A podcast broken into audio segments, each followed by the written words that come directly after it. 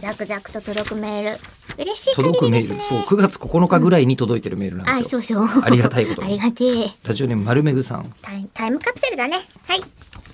今うまいことを言おうとしましたよねうん若干、え若干うまいこと言いましたけど単にタイムラ グです収録のいや、あの、キュリオス的にはそういうことないから。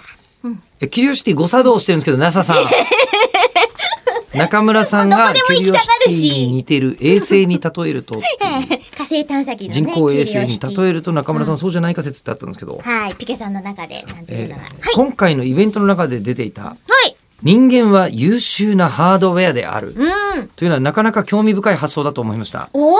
確かに人間の感覚って全てを機械化するのはまだまだ困難ですよね。んこれなんだかわかります話として。覚えてます中村さん。多分ね。あの、ほら、レッツキュリオシティ。えっと、あれよ、五感とかっていう風に人間のその感覚器って5つあるって言われてるけど、いや、それ以外にも感覚器って本当はあるじゃん。そこはもう全然未知の領域だよねっていうあ話。宇宙に行ったら目覚める新しい感覚があるかもしれないと。うん、そうそうそうそう。これはこのイベントにも以前来ていただいたあのこう稲見正彦先生が、うん五感というのは人間の目でわかる感覚器が5つあるというだけの話だと。まだまだあると。目、鼻、口、耳、皮膚、ふう。えーとかかな。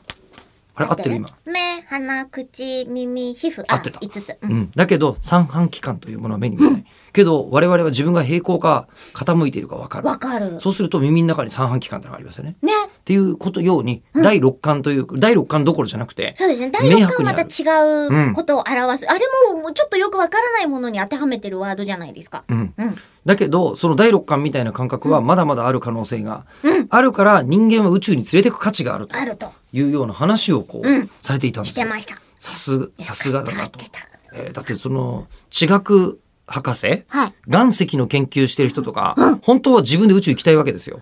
ねだって地球に持って帰ってこれる岩石なんてほんのちょっとじゃないですか。